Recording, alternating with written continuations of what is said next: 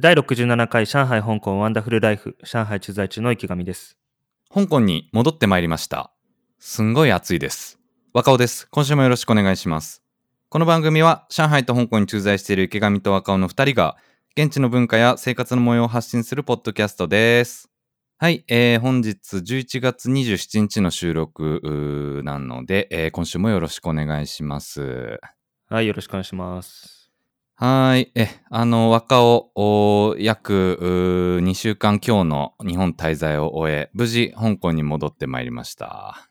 はい、お疲れ様でした。はーい。どうでしたか？いやー、まあね、なんか、かなりあっという間な気がしましたね、日本滞在は。うん。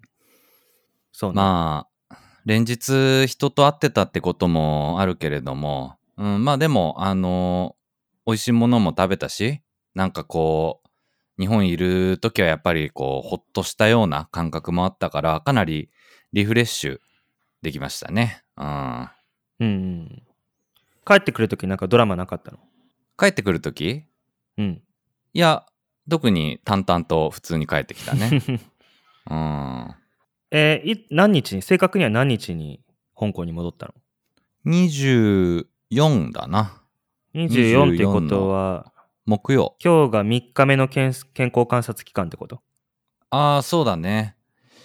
なので、香港の入国は、えーちょっと今の、えールールでは日本と似てて、事前にウェブでいろいろ登録するのね、まずフライトとか、あと、あのーそのまあ今の健康状態とか。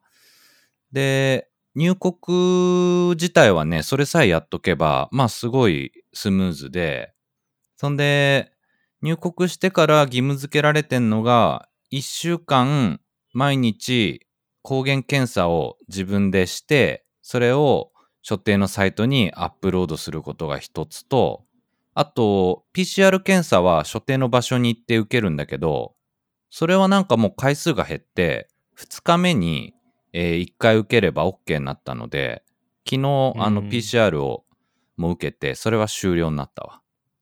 もう結果出たの？うん、結果、うん、あの、ネガティブ、陰性でうん。無事終わった。うん。なるほど。楽だね。いいね。そうだね。うん。で、3日間はレストラン入れないんだけれども、まあそれももう昨日で終わった。木金土の土曜日で終了。うん。上海市街に出張に行って帰ってきた人よりも扱いが厳しくないね。ああ、そういうことね。上海はもっと厳しいってことね。上海市から今外に出て帰ってくると、5日間は、あの、外に、外にというか、そういう公共交通機関だったり、レストランだったりとは、あの、利用できない。はいはい。うん。家でおとなしくするって感じ。あ、そうなんだ。え、うん。その辺外を散歩するぐらいならいいわけ？散歩する分には別に誰も健康コードチェックしないから、それは大丈夫。はいはいはい。うん、電車は中に入ろうとすると、電車乗るときもその健康コード出さないといけないから、そこにあの、上海市外から戻ってきて何日目ですよって出ちゃうから、それで弾かれる。うん。厳しうん。い。厳しいね。そなるほどね。う。うんいやー、まあだから早速、もう今日はちょっと飲みに行ってくるわ。うん、いいね。う飲んでばっかりじじゃない？飲んでばっかりだね。うん 日本も含めてね。日本でもうん香港でも。うん。そうね。結局、2キロ太ったかな。日本滞在で。うん。まあ、想定の範囲内。まあそうだね。うん、全然大丈夫。ちょっと、これから、うん。でも、節制して、また、元の体重に。体重にっていうよりかは、そう、だからトレーニングもね、全然できなかったから、まあちょっと、えー体脂肪率をね、また減らしていきたいなというふうには思ってるね。うん。うん。はい今日でもあれでしょ、あの、ワールドカップ見に行くんでしょ、どうせ。ああ、なんかやるよね。うん。いやあ、それ俺関係ないの？うん。あなんか、それもね、感染のバーみたいなところはあるけれども、いや、俺ね、ワールドカップね、あんま把握してなくて、この間うんとりあえず勝ったんでしょ、なんか。この間ドイツ。ツに勝ちましたね。はい。ねえ。いや、それも、それがね、俺、その、香港へのフライトの前夜だったんだけど、うん。えー途中までね、なんとなく見てたのよ。ただ、日本が最初1点入れ入れられたじゃん。うん。あれでね、もう寝ちゃった。まあ、そこでね、あの、みんなもうダメだなって思ったと思うよ。うん。うん。ねでも起きたらそうそううん。俺もあの、そんなにサッカー詳しくないから、あの、日本対ドイツ戦が何日に放送されるかも知らなくって、たまたま。ま呼ばれて飲みに行ったらそこにテレビがあって、ワールドカップやってて、で、やってたら応援するじゃん。そうね。うん。で、勝っちゃったからなんかそれでちょっと気持ちよくなって、コスタリカ戦も見たいなってなってる、典型的なモグリの日本人。にわかね。にわか にわかの、うん、にわか勢。うん、まあでもお祭りみたいなもんだからね。楽しみたいところだよね。そうだね。うん。そうですね。まあその、コスタリカ今日戦うが、どのぐらいのレベルで、なんか、その、か賞賛あるのかないのかすら全くわかんないんだけどね。うん。まあなんか言われてるのはコスタリカはそのスペインに7-0で負けちゃったんだっけ？なんかね、ボコボコにされてたよね。そうそうそう。得失点差みたいなのが計算に入るんでしょ？あれ。決勝トーナメントに進むために。ああ、そこも、うん。うん。だから日本に勝とうと、あ、違うわ。決勝に上がろうと思ったら日本を、あの、結構点差離して勝たないといけないから、攻めてくるんだろうということらしいですね。はいなるほどね。流れだけを見たら、ね、ドイツに勝った日本対ボロボロに負けたコスタリカで、日本優勢かって思うけどね。でも、うん何があるかわかんないもんね。そうね。まあ、この番組が配信される頃には泣いてるのか笑ってるのか。まあ、まだわかんないけどね。コスタリカに負けたとしても、まあ、スペインに勝てるかどうか、ちょっとわかんないけど。うーん。まあ、勝たないと厳しいかなって感じかな。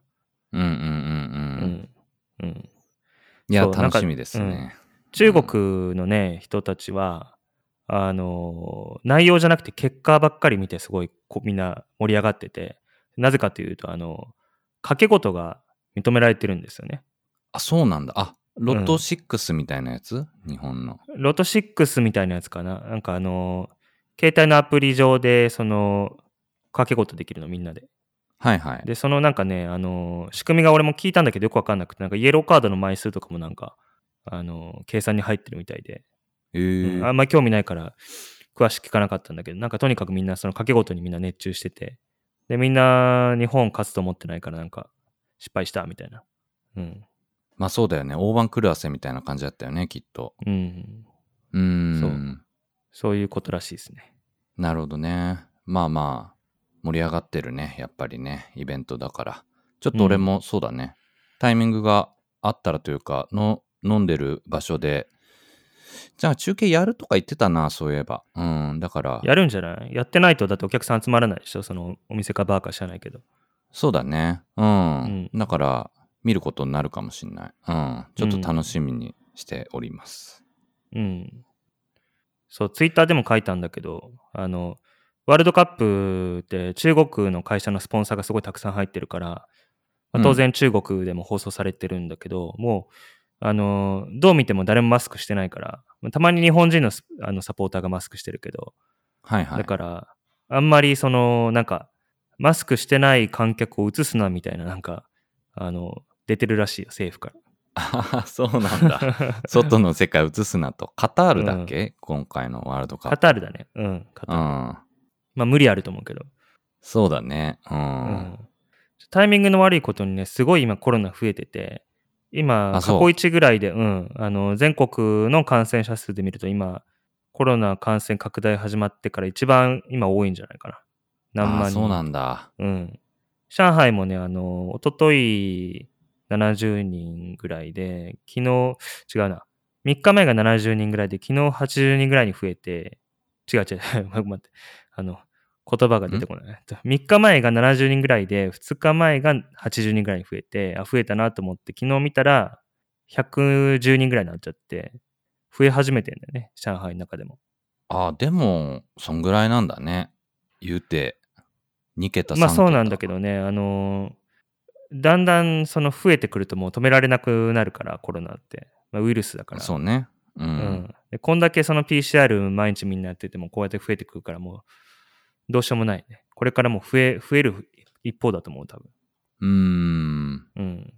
まあ、で、限界あるよね。うん。で、増えるの止めようと思ったらもう行動規制するしかないけど、なんか、あのーすごい、デモみたいなものがいろんなところで起きてて、今。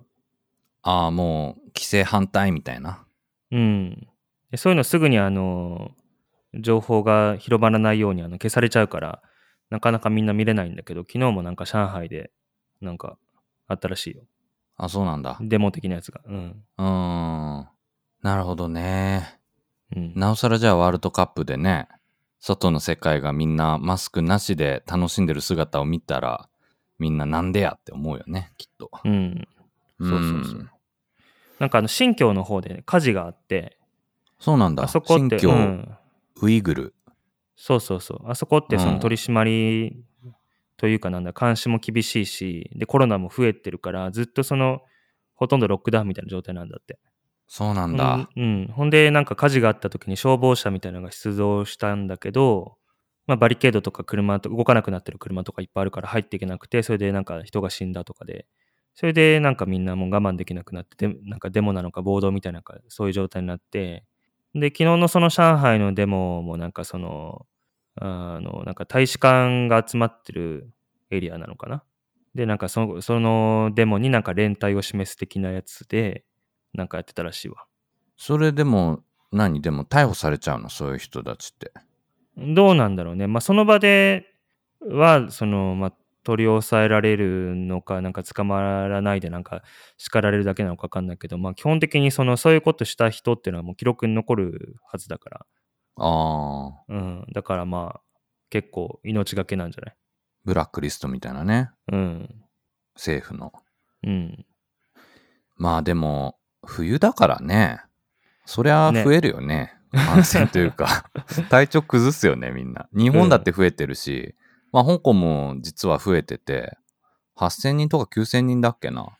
でもなんか、こうやって入国した時のチェックは、まあしっかりあるけど、それ以外はもうあんま気にしてない感じだけどね。なんか、おのおの自衛しましょうぐらいな感じ。うん。だからもう、あの、病気の話じゃなくなってんだよね。もあ中国？う。うん。そう政治の話？政治の話になってるね。ああ。うん。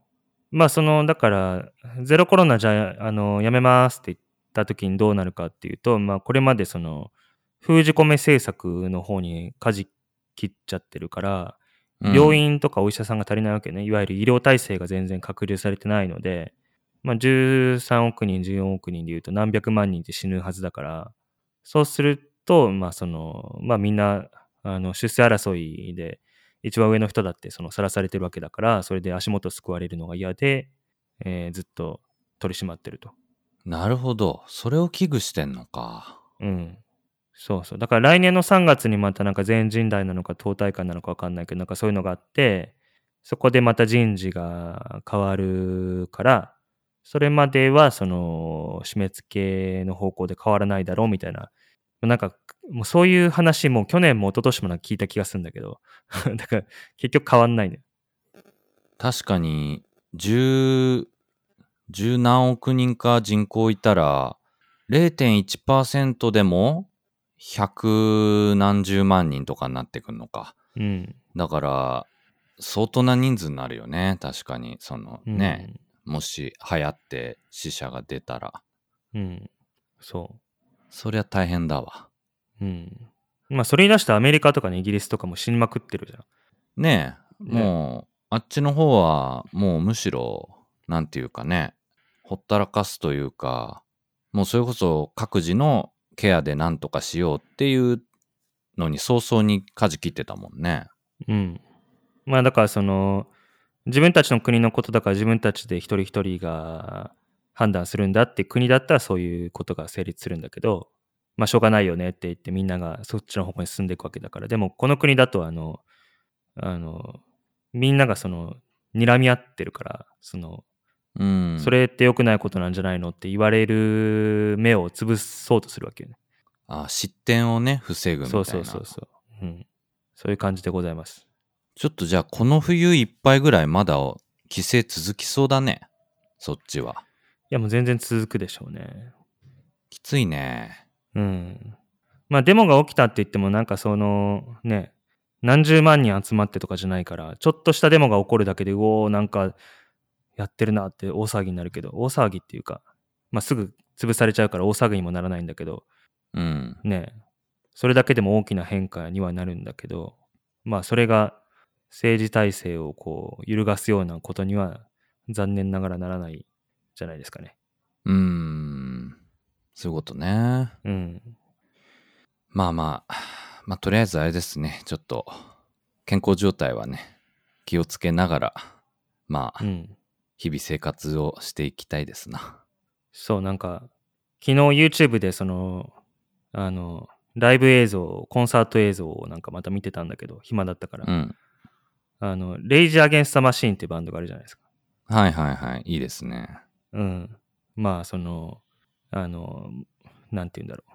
まあ、ラップなんだけど、ボーカルの人は、あの、ラップで歌ってるんだけど、その、アメリカのその政治に対して、こう、あの、かなり挑発的に物申すスタイルの歌詞で、まあ、政治的な活動もしてたバンドなんだけど、このバンドを今中国のみんな聞いてほしいなと思って。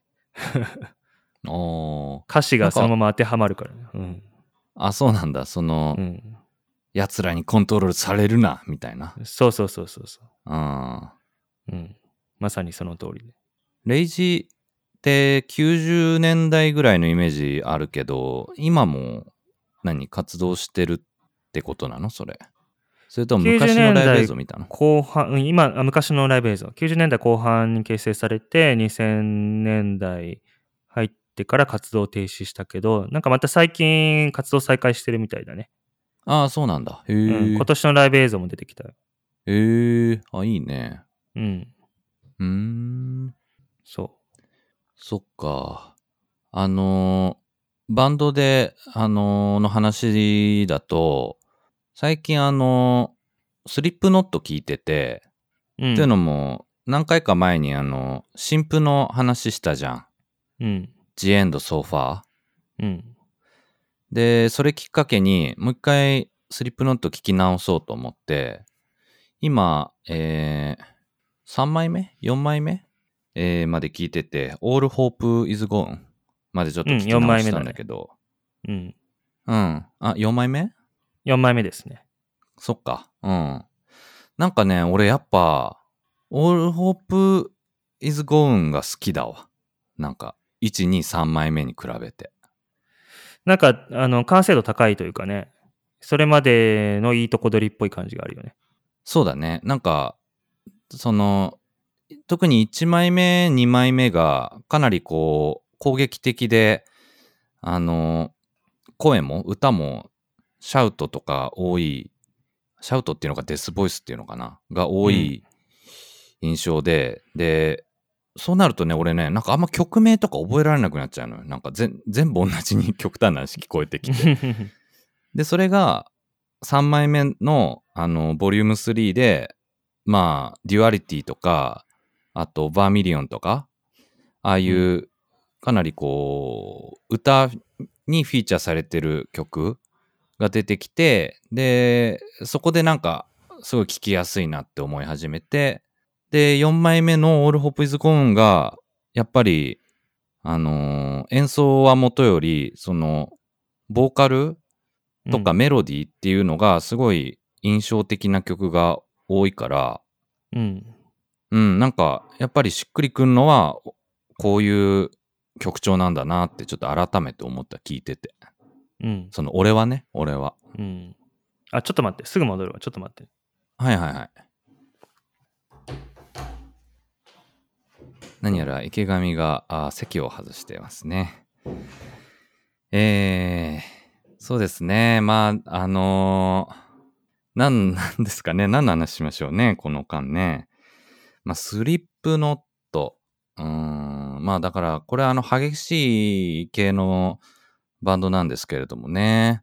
その、まあ、僕も結構、このポッドキャストでも、ヘビーメタル、四天王の曲を聴いたりとか、いろいろ話してますけれども、まあその、僕の好みって、えー激しい曲なんですけれども、やっぱりその激しいだけじゃなくて、その中でもこう展開があのすごい起承転結じゃないですけれども、ちゃんと展開があったり、あとは、さっき言ったように、ボーカルのメロディーがサビとかでしっかり出てたり、あとは、もしくはその、ボーカルじゃなくても、ギターの、そういうリフっていう、そのフレーズ、ギターのフレーズがすごい特徴的だったりっていう、まあ、言ってしまえば割とキャッチーな曲が僕は好きなんですよね。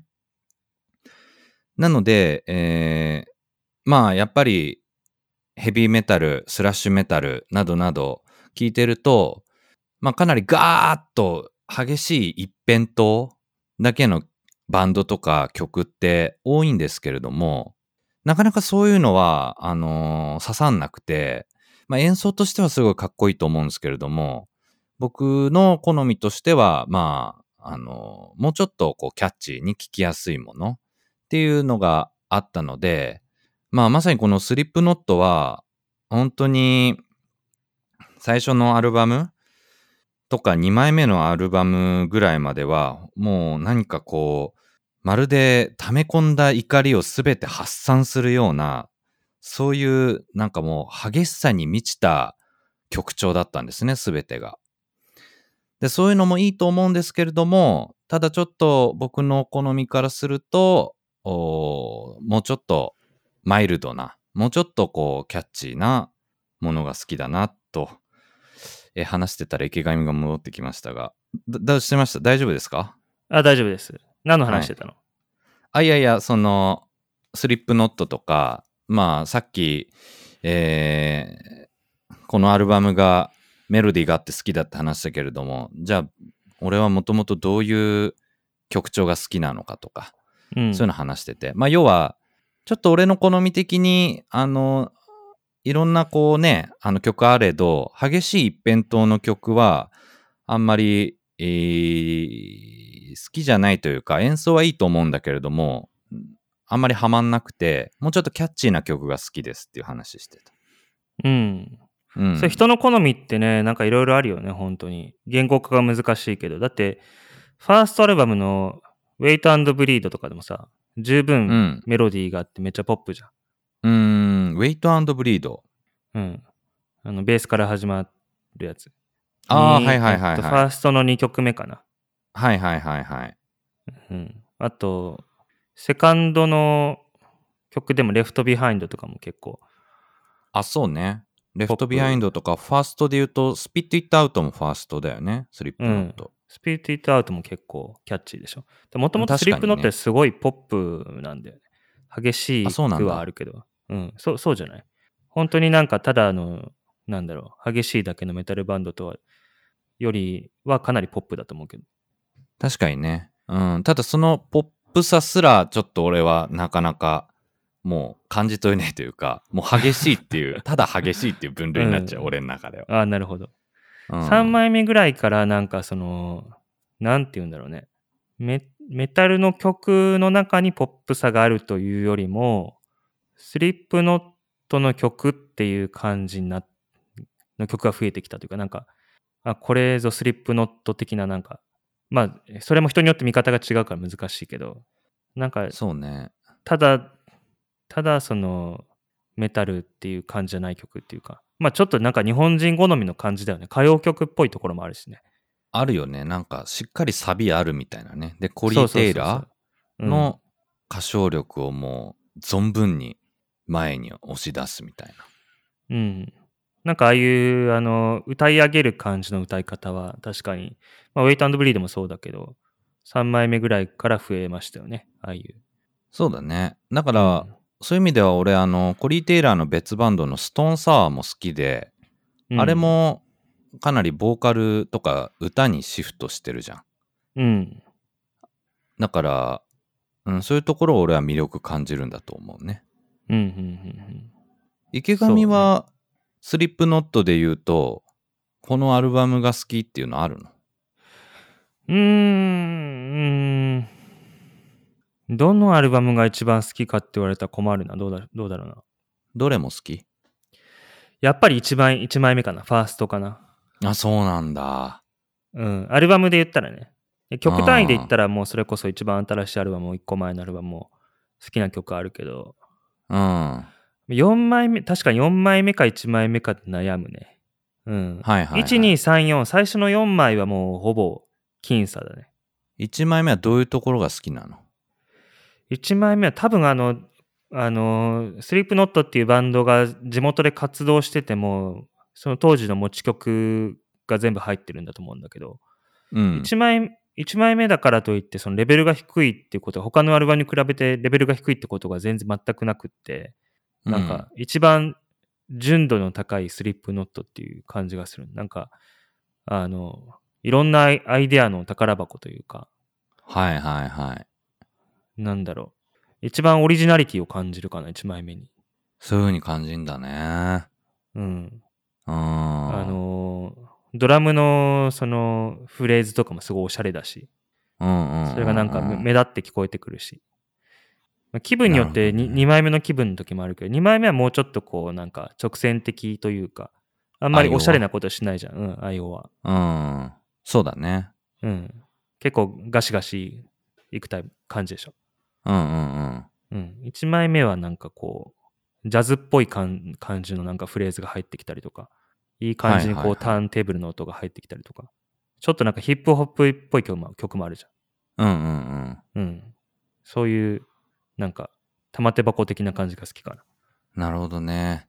いや、うんやっぱ俺聞き込みが足りんわ。まだ、まだあまりその辺がピンときてない。本当に。うん。うん。結構何週か聞いたんだけどな、今回。2週ぐらい。うん。まあ、慣れがあるからね。うんうんうん。うん。まああるよね。それこそ、あの、先週紹介したローナ・ショアとかあの後聞いたりした？あ、ローナショーはね、あの、Spotify のリコメンドだけ、とりあえず聞いたわ。そのアルバム単位というよりかは、人気曲うん。を何曲か聞いたけど、うん。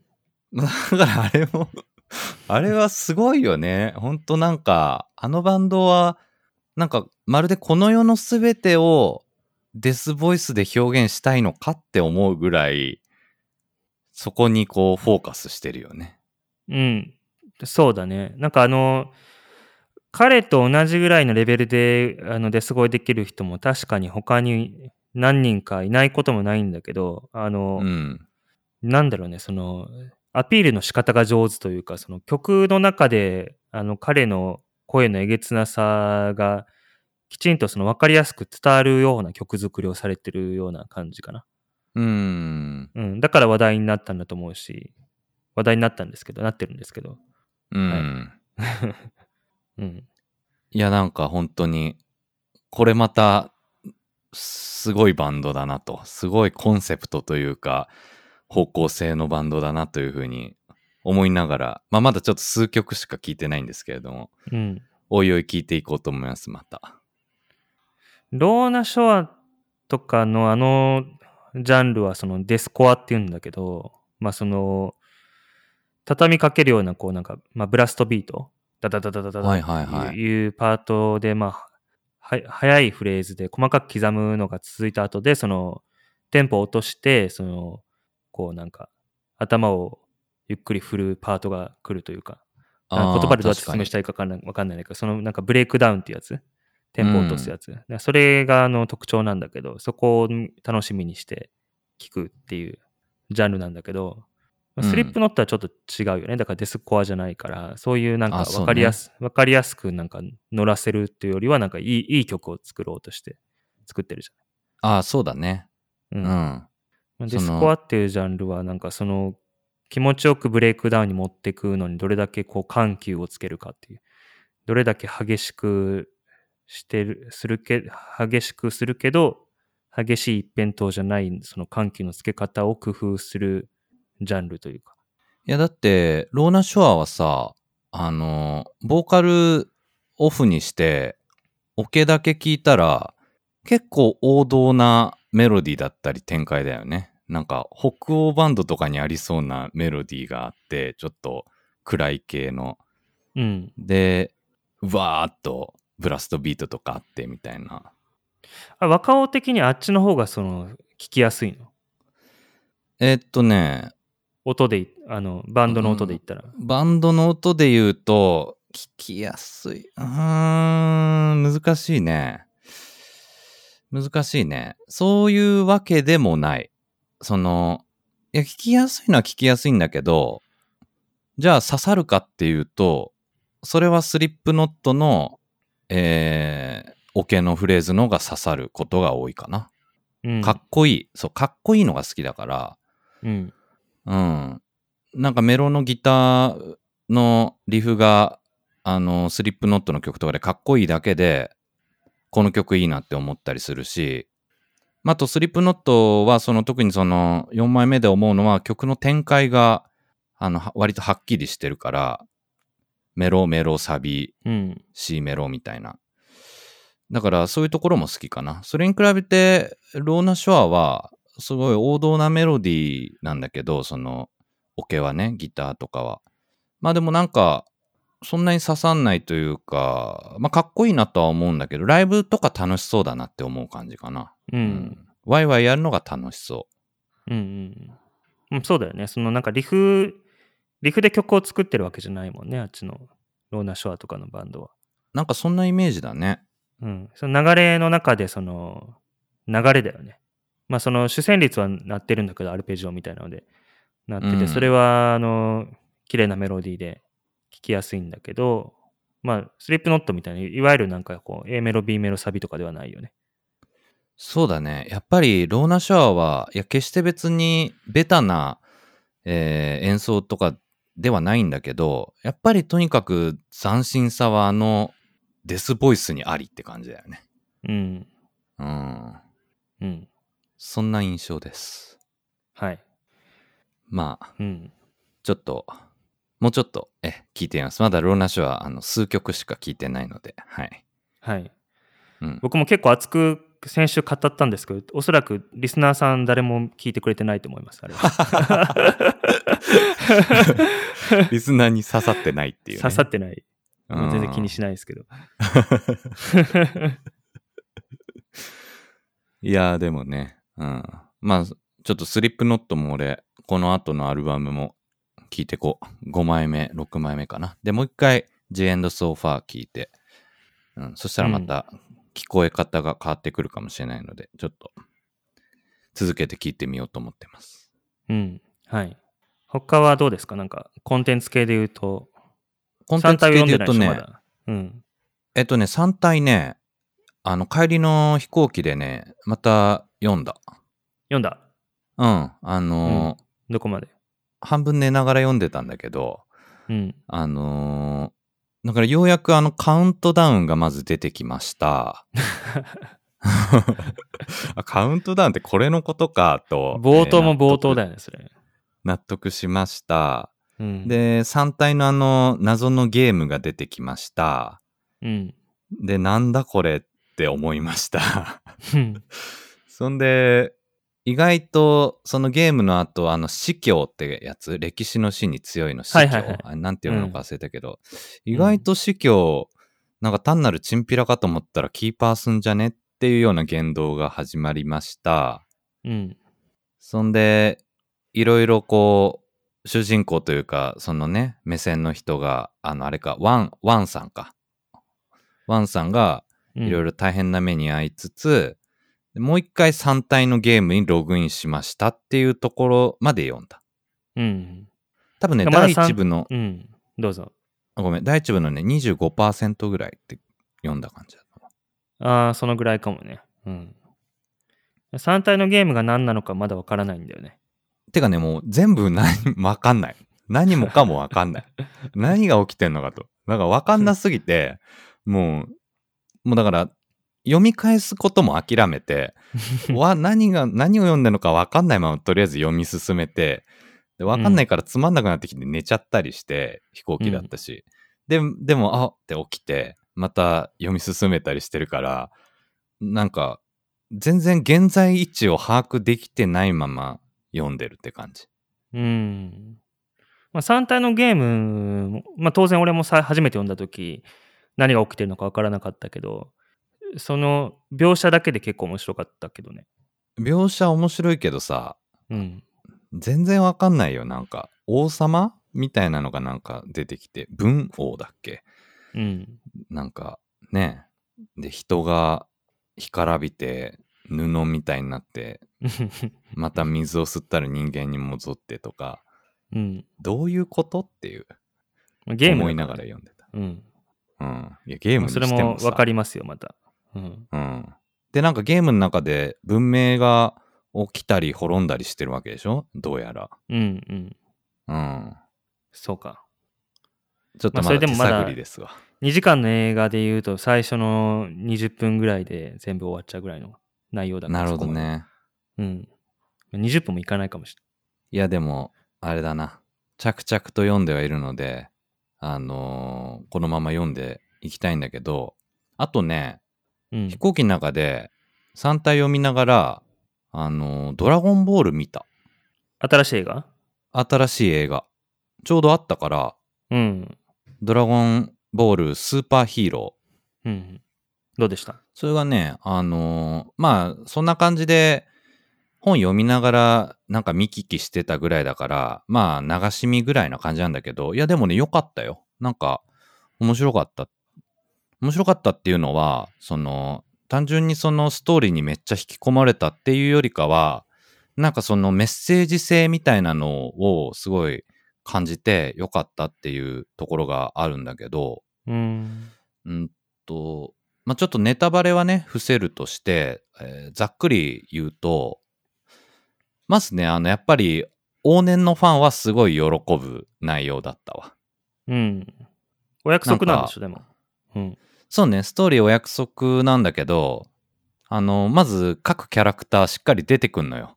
まあ今回ピッコロとご飯がダブルで主役なんだけど、あの、まあ悟空、ベジータも出てくれば、ブルマ、ゴテン、トランクス、クリリうんン18号、まあそのあたりはみんな出てくるし、うん。あと、最後のね、もう、ご飯が繰り出すある技があるんだけど、まあ、それがまあ、かなり胸熱という、まあ、その、あの、往年のファン大歓喜というね。うん。うん。ねピッコロと一緒に戦ってんだったら魔漢光殺法じゃないの？どうせ。いやー、ちょっと、その辺はね、この、ここでは言わないようにするけれども、魔漢光殺法だと思うけどな。胸熱の展開だったわ。それはちょっとね、ぜひ見てみてほしいわ、池上にも。うん。うん。俺もだから結 結末読んだんだけど忘れちゃった結末ぐらい。読んだんだもんね。でもあの、あれだよね、なんかご飯の熱いのはさ、あの、悟空の息子だから当然サイヤ人なんだけど、ナメック星人に教わったから、ピッコロが師匠なんで、うん。その、ナメック星人の技を使うっていうのが熱いよね。そうだね。うん。うんピッコロのことをリスペクトしてるもんね、ご飯は。うん。そう。そうそう。だから、そういうね、えーところも面白かったし、あと、あとね、だからそのメッセージ性で言うとね、えー、二つあって、なんか、シンプルな完全懲悪者になってないっていう点と、あともう一つがね、なんか、本気を出して頑張れば必ずできるさ、みたいなことをすごい言うのよ、ピッコロがご飯に。なんか葉っぱをかけるみたいな。なんかそれがすごいストレートで、あ、これを見たでも子供たちも同じように勇気づけられたりするんだろうな、みたいな。で、特に今回脚本がまたあの鳥山明さん自らやってるから、そういうところかなり意識して書いたんじゃないかなって思ったりして、うんそういうところもグッときたね。うん。なるほどね。まあだからそのストーリーの大枠というか、まあ敵が来て戦ってやっつけるっていうところは変わらないにしても、うん。メッセージというものはちょっと変わってくると。この時代にアジャストするような内容に、こう、されてると。うん。いや、うん。まさしくそうで、なんかね、やっぱり、まあまあ、こう、なかなかね、まっすぐなメッセージを、こう、打ち出す作品も少ないし、時代的にも、ね、ちょっと日本景気悪かったりして、それがまっすぐ受け止められなかったりするけど、まあそんな中で、やっぱり、なんかピッコロがね、もう、ご飯に対して全幅の信頼を置いて、まあそれは逆もまた司会なんだけど、お前なら絶対できる本気を出せご飯みたいなうんこと言うのよ。うん。うん。そういうの聞いてたらさ、お、ちょっと俺も本気出しちゃおうかな、みたいな。なんかできるかも、みたいな。うん。勇気づけられるよね。そうね。まあ、昔の作品で、その、悟空が、なんだろう、他のピッコロとか、ベジータとか、クリリンとかみんな叶わなくって、悟空が来てくれたらなんとかなる。で、なかなか来ない。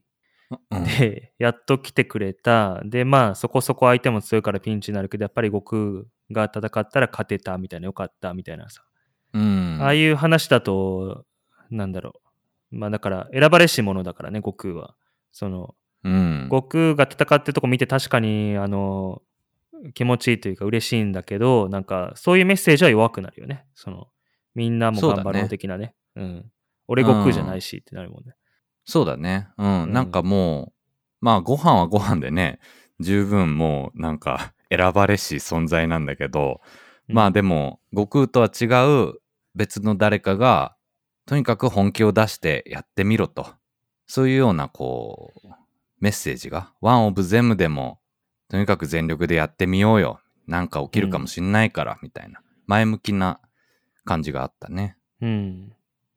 まあその単純な完全懲悪じゃないっていうのは結構最近のトレンドですよね。あ、そうね。その、うん。ね、まあ、もともとね、結構、あの、ドラゴンボールも、こう、特に初期の方は、悪役が、あの、憎めなかったり、えーしたけれども、どこか。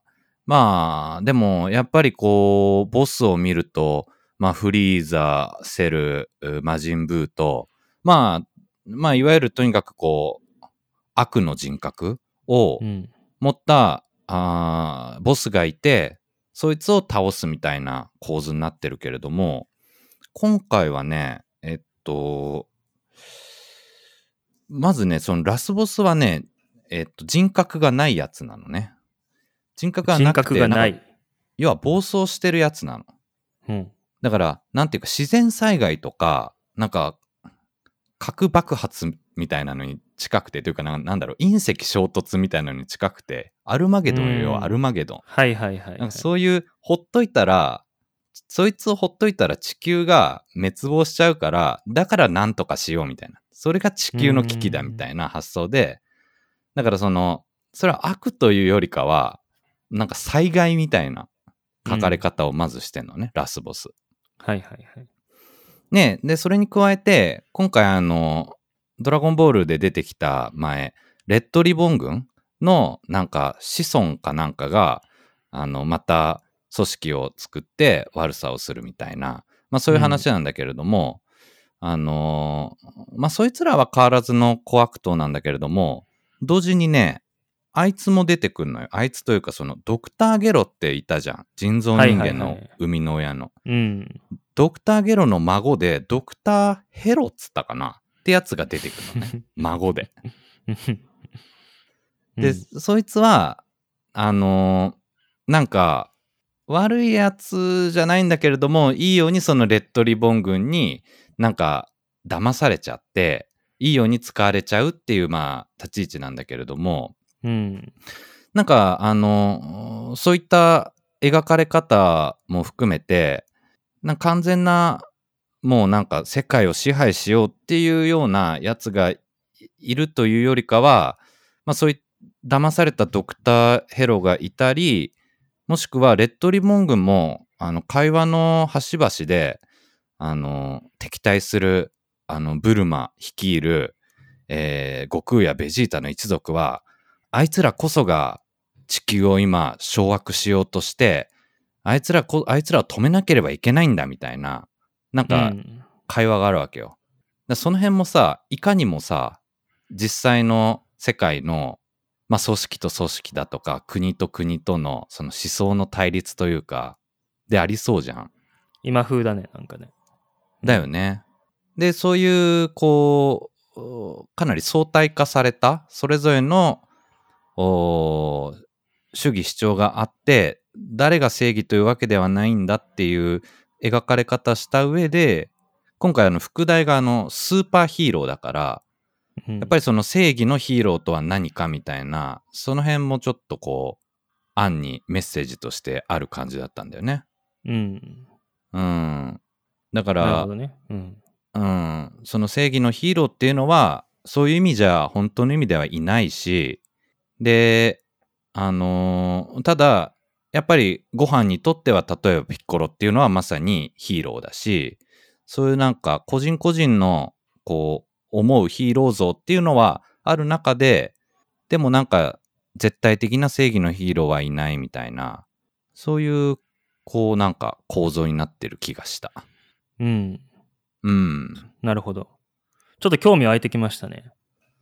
いや、よくできてたよ。あとアニメーションもすごい良かったし。なんか、うんフル CG かなんかが、あれ今回初めてだったんかなちょっとあれだけど、そあの、うんアニメ技術もチャレンジングだったみたいよ。まあよく考えたらさ、あのピッコロにしてもベジータにしても、あの世界にまともなその政府というか、その国連的なものがあったとしたら、まあ、あの二人の存在を何の制限もなしに認めてもいいのかっていうのはああるよね。いやいや、本当に、あの、社会システムとしては非常に脆弱な世界だと思う、あそこって。だってそもそも地球の危機が訪れたら、もう助けられるのは悟空ないしご飯が、俺は頑張るっつって本気を出して、なんとかぶっ飛ばすっていう世界だから、非常になんかこう、あの、一人に依存してるからね。超人たちに依存してる世界。うん。それにそのベジータは一回地球を滅ぼそうとしてるから、のそうだね。もう一度滅ぼさない保証がどこにもないので、いや、ほんとよ。リスクでしかないよ。そうそうそう。どうやってそれを確認するんだっていう、その契約も何もしてないから、地球として。そうそうそう。うん。ね。でもなんか、ピッコロがね、ご飯は、あれね、年代設定、娘のパンも出てきて、パンが3歳とかなんかな、この映画では。で、それって多分 GT の1年前か2年前なんだけど、うん。ご飯がね、えっと、なんか学者として働いてて、そっちにすごい集中してて、全然修行ができてない状況だったのね。で、それに対して結構、ピッコロは苦言を呈すわけよ。いや、うんお前ちゃんと修行しろよと。お前が、あの、体なまってたら、脅威が来た時、誰が立ち向かうんだみたいなことを、なんかすごい言うんだけど、うん。うん。なんかでもその、それもいいなってちょっと思ったのが、なんだろう。わかりやすすぎるヒーローじゃん、その、それって。要は、うん。敵が来た時にピンチを救えるのはご飯お前なんだぞって言ってるようなもんで、それってこう、まあ、ね、ドラゴンボールっていうフィクションの中で描かれてるけど、まあ本当に現実で考えたら、なんかまるで自分がこう、主人公であるような、自分が主体であるような、何か起こせるんじゃないのかっていうような、こう、まあ漫画とかアニメ特有のいいメッセージがあるというか、なんかその辺もすごいシンプルでうん、率直だったなって思ったね。この間あの終わったマーベルのドラマシリーズであのシーハルクっていう話があったんですけど、あの、いわゆる超人ハルクいるじゃないですか。緑色のごつい、はいはい。でかくて力持ちの。で、彼のいとこの、あの、お姉さんが弁護士してるんだけど、そのひょんなことで、そのお姉さんがそのハルクの力を手に入れてしまって、まあ、その、えーまあ、その気になったら緑色になって体が大きくなんでめっちゃ強くなるわけよ。うん。でも、その弁護士としてずっとこう、まあ、奨学金何千万って借りて、やっと成功しようとしてたのに、それでもう台無しになりかけたりとか、まあ、そのシーハルクだからっていう理由で、こうなんか、あの、認められたり、本当の自分は認められないみたいなのが、そういうね、そういうジレンマとの戦いみたいな、あとはその男性と女性のね、あの、世界、あの世世間におけるその不公平感とか、そういうのがテーマになってるんだけど、うん。あの、まあ、なんか、ご飯もその、本当は学者になりたいはずじゃないですか。そんな感じだった。うん。だから別にスーパーヒーローなんかなりたくないのに、それを求められるっていうのは結構なんか近、近しいものを感じますね。ああ、なるほどね。うん。そうか。確かにな。まさにマーベルが。飯は、ご飯はどうやって受け入れていったの？そのスーパーヒーローとのとしての自覚を。ピッコロに言われた時にどういう反応だったの？いや、あのね、そこは、そんなこと言わないでくださいよ、ピッコロさんとか言ってんだけど、あ、そういえばさ、絶対話変わんだけど、悟空とご飯と御殿のさ、声優が3人とも一緒なのって、あれなんでなんだろうねっていう、その答えがない疑問をふと感じたんだけど、そ珍しいよね、そんなの。改めて考えたら。野沢？雅子さん？野沢雅子さんだけど、うん。な、なんでなんだろうって、まあでも、そんなことある？普通。親子3世代で一緒って、あ、弟が5点だから2世代で一緒って。あの、でも、聞いたらわかるよね。その、悟空なのか、ご飯なのか、御殿なのか。あー、まあ、すごく確かに、うん。使い分けられてる。確かにね。ご飯ちょっと鼻にかかったような声だしな。なんでなのかって初めて聞かれたけど、その ふと疑問に思ってさ、なんでって。メイン3人よ。でも仮に違う声優さんだったらちょっとどうなのかな。うーん。うーん。まあなんかでもあれも怖いよね。だって見た目完全悟空だもんね。二人とも。ま あ確かにね。うん。もう一人ぐらいなんかこう、父の面影を残した子供が生まれてきてほしかっ確かに悟空の遺伝子強すぎるよね。た。そういう設定なんかなじゃあ顔も声も遺伝子強すぎて遺伝しちゃったから一緒っていう。うーん。なんかそれもなんか難しいとこだね。なんかありそうだね。いやごめん、ちょっとうん余談なんだけどね。で、うん。あ、きっかけね、ご飯。えっと、そう、ご飯はね、まあこれぐらいならいいかな。あの、パンちゃん、娘のね、をうんまあ、結果的に誘拐みたいなことされて、それでもうブチギレ。なるほど。そこでスイッチオン。うんう。ん。パンちゃんがさらわれてなかったらじゃああんまりスイッチ入んなかった。スイッチ入んない感じだったね。うん。難しいとこだよね。だからそれ。それは本当のスーパーヒーローなのかっていう話だよね。うん。全然違う国の人がなんかどんどんちょっとずつ死ん殺されてるみたいな時に勉強したいんでって言いそうだもんな。いやー、確かに。だから、そういう意味じゃ、ご飯は、そういう、すごい身近な人がダメージ受けたりしない限り、スーパーヒーロー状態になんないってことなのかもな。でもね、身近な人が傷つけたらヒーローになろうとするのは結構当たり前のことだもんね。みんなそうじゃない？地球の裏側で起きてることなんか誰も興味ないけど、日本でね、なんか起きたら問題意識が芽生えるじゃないですか。そうだね。うん。そういう意味じゃ、まあ、リアルな像とも言えるかもしんないけどうね。ん。うん。悟空はあれだもんね。スーパーヒーローというよりはただ、ただの戦闘狂だもんね。なんか来たなっつっうんたら、とりあえず行くみたいな。強いやつと、とにかく戦うと。戦どっちが強えか、みたいな。うん。うん。なるほど。そう、まあ、1時間半ちょいぐらいであの終わった短い映画だったので、うん。うんまあまあ結構さらっと見れましたね。だとしたらピッコロが一番スーパーヒーローなのかもね。あー。だってピッコロからしたら地球なんかどうでもいいはずじゃん、本来。いや確かにね何をモチベーションにしてんのそのご飯をけしかけてるの、彼は。いや、すごいいいやつになってたよ、なんかもう。ご飯もけしかけるし、なんか、なんなら、その、ご飯も、その仕事で忙しいし、奥さんのビーデルも、なんか仕事で忙しくて、パンの面倒とか送り迎えもしてたもん、ピッコロ。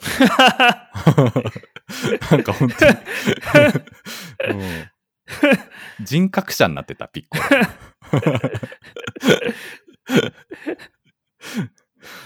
さすがにダメじゃないそれ。うんもうピッコロ大魔王だった頃の面影はもうなくなって人格者になってたすっかり丸くそこまでさせてんだったら、まあ、言うこと聞かないといけない。うんあそうね 家族みたいな感じだからねやばいな。ご飯。うん、うんすごい甘えてたピッコロさうんに、ん。え、ピッコロってなんだっけ？あの、ピッコロ大魔王がもともとあの、お父さんというか、いたじゃないですか。うんであいつが地球侵略しに来て、口から卵を産んで、それがうんうんマジュニアって言って、それが今のピッコロじゃないですか。そうだね。なんか、あれなんだっけ？あの、善の心を持って生まれたとか、なんかそういう話なんだっけ？別にそうじゃないよね。うんあのそうじゃなくて、ね。むしろ悪悪側だったけどなんかどっか、なセル編かなんかでピッコロのななんかな融合すんだよねその。ピッコロのなんかもういもう一人のうん。お父さんの方なんかな、ちょっと忘れたけどなんか融合してその時に善の心を取り戻したみたいなエピソードがあった気がするあー、ネイルだっけ？ネイルだよね。だっけ？うん。うんナメック星のなんか別の戦士と融合するんだよね。そうそうなんか神様みたいなのと融合、あ違った神様？神様じゃないんじゃない？なんかねでも扱い的に今作では神様みたいになっててなんかシェンロンとかピッコロに敬語使ってた確かシェンロンも出てくんだけどうん。シェンロンって地球の方のシェンロン？そうそうそうそううん。まあなんかうんちょっと追えないぐらい紆余曲折はあったっぽいねピッコロうん。うんなるほど。うん。まあ、ちょっとなんか面白いね。ドラゴンボールもそうやって深掘りすると結構なんか大人向けの題材になりそうだね。そうだねでもちょっと今池上の話聞いて思ったけどそういう意味じゃ本当マーベルがそういうヒーローものの最先端なわけだよねうん。そうかもね。うん。マーベル全然俺見てないんだけどなんか見始めるとしたらおすすめなんかある？うーん。難しいな。まあなんかこの間、片倉に勧めたけどスパイダーマンは、うんまあ早い話、3つ見れば一応その今のスパイダーマンとしては完結してるから、まあ他の作品との関連性はあるにしても、それはまあ興味があれば見たらもっと面白いっていうことなので、スパイダーマン3本だけ見るっていうのもまあありっちゃあり。スパイダーマンかなるほどねうんうん、まあちょっとなんかごご飯と同じようなテーマもあるし。はいはい、まあ、彼は学生で、まあ、受験生で MIT に進学したいんだけど、そのスーパーヒーローとしての、あの、自覚も持とうとしてるというか、その、なんだろう。まあ、高校生なんでモテたいとかそういうのもあるんだけど、まあ、人を、人助けをしようという心意気のある青年が主人公で、ただそのスーパーヒーローになるためにはいろんな犠牲がある中で、その覚悟をこう問われていくっていう、その中でこう成長していくっていう話ですね。なるほどねうん。スパイダーマンは旧三部作と新三部作があるってイメージでいいんだよねえっとね、いや、旧作は、あのー、3部作あった一番最初のトビー・マグワイアのやつと、うんその後次また別の俳優さんな、なんだっけ、なんとか、名前出てこなかった。また怒られる。まだあんの？あのー、うん。今のスパイダーマンの前に 2, 2つシリーズがある。そうなんだうん。まあ、それも本当は見ておくといいんだけど、見ておいた方がいいいい理由は言えないんだけど、まあ、見ておいた方がよくって、まあ、ただ、まあ、そこまで見なくても、今の3本だけ見たらまあいいかな。なるほどねとりあえず。で、どれから見る、はいはい難しいな。うん。どれから見ればいいんだろうね。まあなんか、あの、えっとね、だからそのスーパーヒーローがたくさんいるわけよ。アイアンマンとかキャプテンアメリカとか、ソーとか、ハルクとか。うんうんで、まあそれぞれのその単体の作品、彼らが主役になってる作品が、まあそれぞれ、それにそれぞれにつき 3, 3本ぐらいあるイメージ。うんうんうんうんで、で、たまにそのみんなが集合して、アベンジャーズっていう名前のタイトルの映画が出てくるんだけど、そのアベンジャーズっていうのもその節目節目でみんな集合するから、それもね、4つあるんですよ。そうなんだうん。まあ、そのアベンジャーズだけ見ていっても、まあ、なんかみんなのことはよくわからないけど、なんか面白いみたいな感じにはなるかな。ああヒーロー総集合みたいなねうん。まあ、それだけ見ても別に面白くないということは決してないと思うんだけど、ただその、キャラクター同士の関係性はどうしても追いかけられなくなるから、そうだよねそうなってくると、やっぱり見ておいた方がいいという話になるが、それを言い始めると全て見ないといけなくなるので、だからまあ、どうだろう。とりあえず、スパイダーマンは見てほしいのと、うんで、アベンジャーズの一番最初のやつをとりあえず見て、なんかこんな雰囲気の映画なんだって思って、で、なんかその気になるキャラクターがいたら、その人の、その作品をワン、ツー、スリーとかまあ見てもいいのかなっていう感じかな。ああ単独でねうん、うん。で、その頃にはもうなんか続きとか他のキャラクターのことも知りたくてしょうがなくなってるだろうから、ちょっとずつ広げていくと。で、ただ、あの、アベンジャーズ、アベンジャーズって名前がついてるそのみんな大集合の作品も、一番最初のアベンジャーズっていうのと、その次にアベンジャーズ、なんだっけ、エイジ・オブ・ウルトロンっていうやつと、うんアベンジャーズ、インフィニティ・ウォー、アベンジャーズ、エンドゲームってこう4つあるんだけど、その、アベンジャーズ、インフィニティ・ウォーとアベンジャーズ、エンドゲームはもうそのまま繋がってるんですよ、話が。へえで、そのエンドゲームにつながっあのつながっていくまでのそのそれがもうクライマックスなのでそれはもう最高の状態で迎えてほしいのやっぱりはいはいはい。そのアベンジャーズエンドゲームをもうあの映画館に見に行ってもうそこをあのもうみんなあれだったから観客席がもううわーって声出てたかうーん。ら、うん、みんなもう盛り上がりまくっててそうなんだ。そのじゃあそこに至るまでに、いろいろ各ストーリーを入れといた方がいいってことね。そうそう、そこで、え、なんかみんな盛り上がってるけど何があったの？って状態になると寂しいじゃん。その、その経験は人生で一回しかできないから。うんうんう。うんん。だからそれは最高の、その準備を整えてみてほしいから。うん。で、あんまりこうハードルを上げすぎるとそこまでたどり着かなくなっちゃうと思うんで、いや、そうだ難しいところなんだ。けど。うん。まあ、そうだね。だから、なるほどね。キャプテンアメリカとアイアンマンとそうか。その3人ぐらいはまあ、3人でも多いけどね。それぞれ3本あると思ったら。9本だもんね。それで映画。で、アベンジャーズ4本だから、それだけで10 13本になっちゃう。うーん。まあ、見始めたらもう、あの、見たくなってるから、あんまり気にしなくなると思うけど。どんどんね、見てね。うん。うん進んで見ていけるわけか。うん。そっか。いや、でもちょっと見てみよう。まずはじゃあ、スパイダーマンあたりからうん。見てみよそうだね。うん。う。うん。まあ、スパイダーマンにもその、えっ、と、ドクター・ストレンジっていう、まあ、それはそれで一人そのキャラクター、彼を主主人公にした映画も3本4本あるんだけど、うん。あの、まあ、その彼も出てきて活躍するんで、あれこれ誰だろうって感じにはなると思うんだけど、まあそこはとりあえず、うん、後で追いかければいいんで。うんうんうんうんううん。ん。で、今その、アベンジャーズエンドゲームっていうのが終わった後の世界に入っていて、今フェーズ4っていうのかな、その、フェーズ1、2、3ってきて、フェーズ3がそのアベンジャーズエンドゲームで終わったんだけど、その後のフェーズ4っていうのに入って、そのそこのから先は今あの、全部ディズニープラスのえあのドラマシリーズとかになってるから、あ、そうなんだ。うんうん。まあ、そこから先の、さっき紹介したあの、えーシーハルクとかね、あの、前にも話したようなあの、ムーンライトとか、ムーン、ムーン、ムーン、ムーンナイトかナイトムーンナイトとか、うん。とかも面白いのあるんだけど、まあ、それはエンドゲームまで見てからでいいかな。なるほどね。いや、すげえボリュームだな、しかし。うん。まあでもその体験がまだその、経験されずにまだこの、この先の人生で残ってると思うと若尾が羨ましいけど。3, 三体もまだ読んでないし。うん まだ残してたわ、その経験を。うん。これから味わえます。うん。羨ましいな。っうん。ていう感じですね。はい。はい。はい。あれ池上はなんかあった？この一週間とか。あのね、あの、なんか、ドイツ日本戦の次の日から、あれが水曜日だよね。水曜。だよね。なんか、木、金、土と体調崩してて。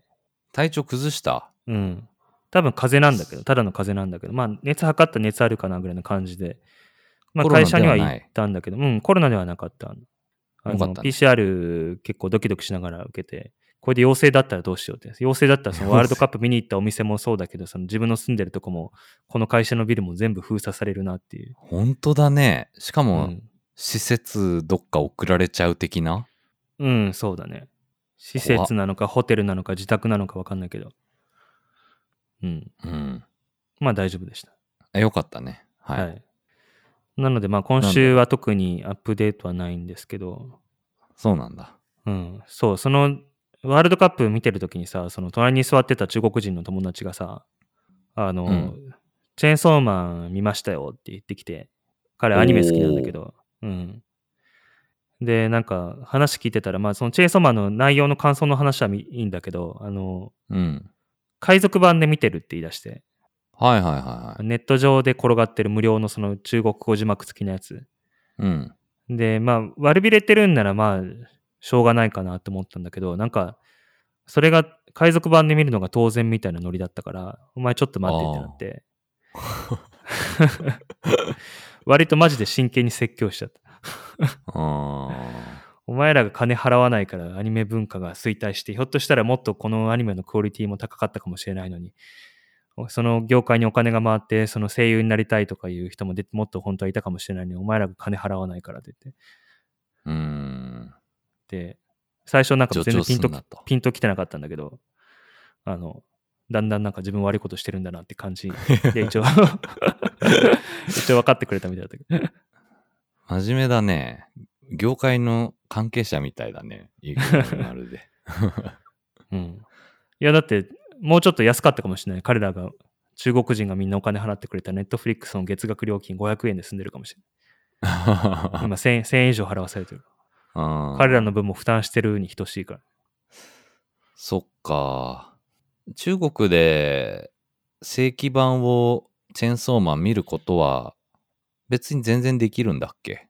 どうなんだろう。まあ、その、チェーンソーマンがあるかどうかは知らないけど、その日本の作品も見れるプラットフォームはちゃんと有料であるはずよ。そっか。うん。ただ、チェーンソーマンがあるかどうかは知らない。うん。まあ、あるんじゃない？まあきっと。うん。うん。しかも VPN 使えばいいのか？いざという時は。中国人であっても。あ、でもうんそうすると中国語が見れないのか。中国語はないね。うん。うん。まあ、だから、あの、アニメが好きな中国人みんな日本語勉強するんだけどね。あ、なるほどね。ううんん。わ、かるようにね。うん字幕なしでも。うん。まあ、そんな感じかな。なんかあったっけな、他に。なるほどな。うん。まあ、とりあえずあれだね。あの、体調直さないとだね。うん、そうね。だから、うんまあ、今晩またコスタリカ戦見たいから、また同じとこに飲みに行くけど、まそこで調子に乗りすぎないで、月曜日からちゃんと全力で活動できるように、はい、したいな。そうだね。うん。あんまり遅くなりすぎないように、じゃあ、していきましょう。今晩は。はい。はい。赤も気をつけてください。わかりました。はい。じゃあ、こんなところで、はい。はい。えー今週も聞いていただいてありがとうございました。えー番組概要欄に Twitter アカウントや Instagram アカウントを載せてますので、えーお気軽にメッセージなどいただけたらと思います。Instagram ね、あの少しずつ更新していますので。今週は一枚も更新してないでしょ。うん。そっか。まあ今後にこうご期待ということで。はい。うんまあ、若尾もね、その、香港に戻ったってことなんで、ここから香港の写真が増えるんじゃないかなと、リスナーさんたちが期待してます。はい。そういえばさ、ツイッターに上げたあの神戸の写真、やっぱ綺麗になってたでしょ？めっちゃ綺麗になってた。あの、地面が変わってる。地面変わってたよね、舗装が。地面ただの、ただのあの、あれだった、アスファルトだって、昔は。アスファルトで路地裏みたいなね、ちょっとごゴミゴミした雰囲気だったのがさ、すごいおしゃれな開けた感じになってたよね。そうそう。で、なんかあの、神戸市のなんかオフィシャルアカウントみたいな、なんかツイッターの人に、いいねもらってたよね。ああ、もらってたね。うん。ね、すごいね。そうそうそう。ちょっとあれびっくりしたわ、やっぱ。綺麗になっうんてて。。うん。いいねじゃなくて、リツイートしてくれたら本当はもっとよかったんだけ 拡散効果的にはね。うんど。うん。いや、でも、うんあの、そんな写真とかも、えー、ツイッターには上げたりしてますので、よろしくお願いします。はい。はい。えー、それでは、上海、香港、ワンダフルライフ、お送りしたのは若尾と、池上でした。どうも、ありがとうごございまし。た。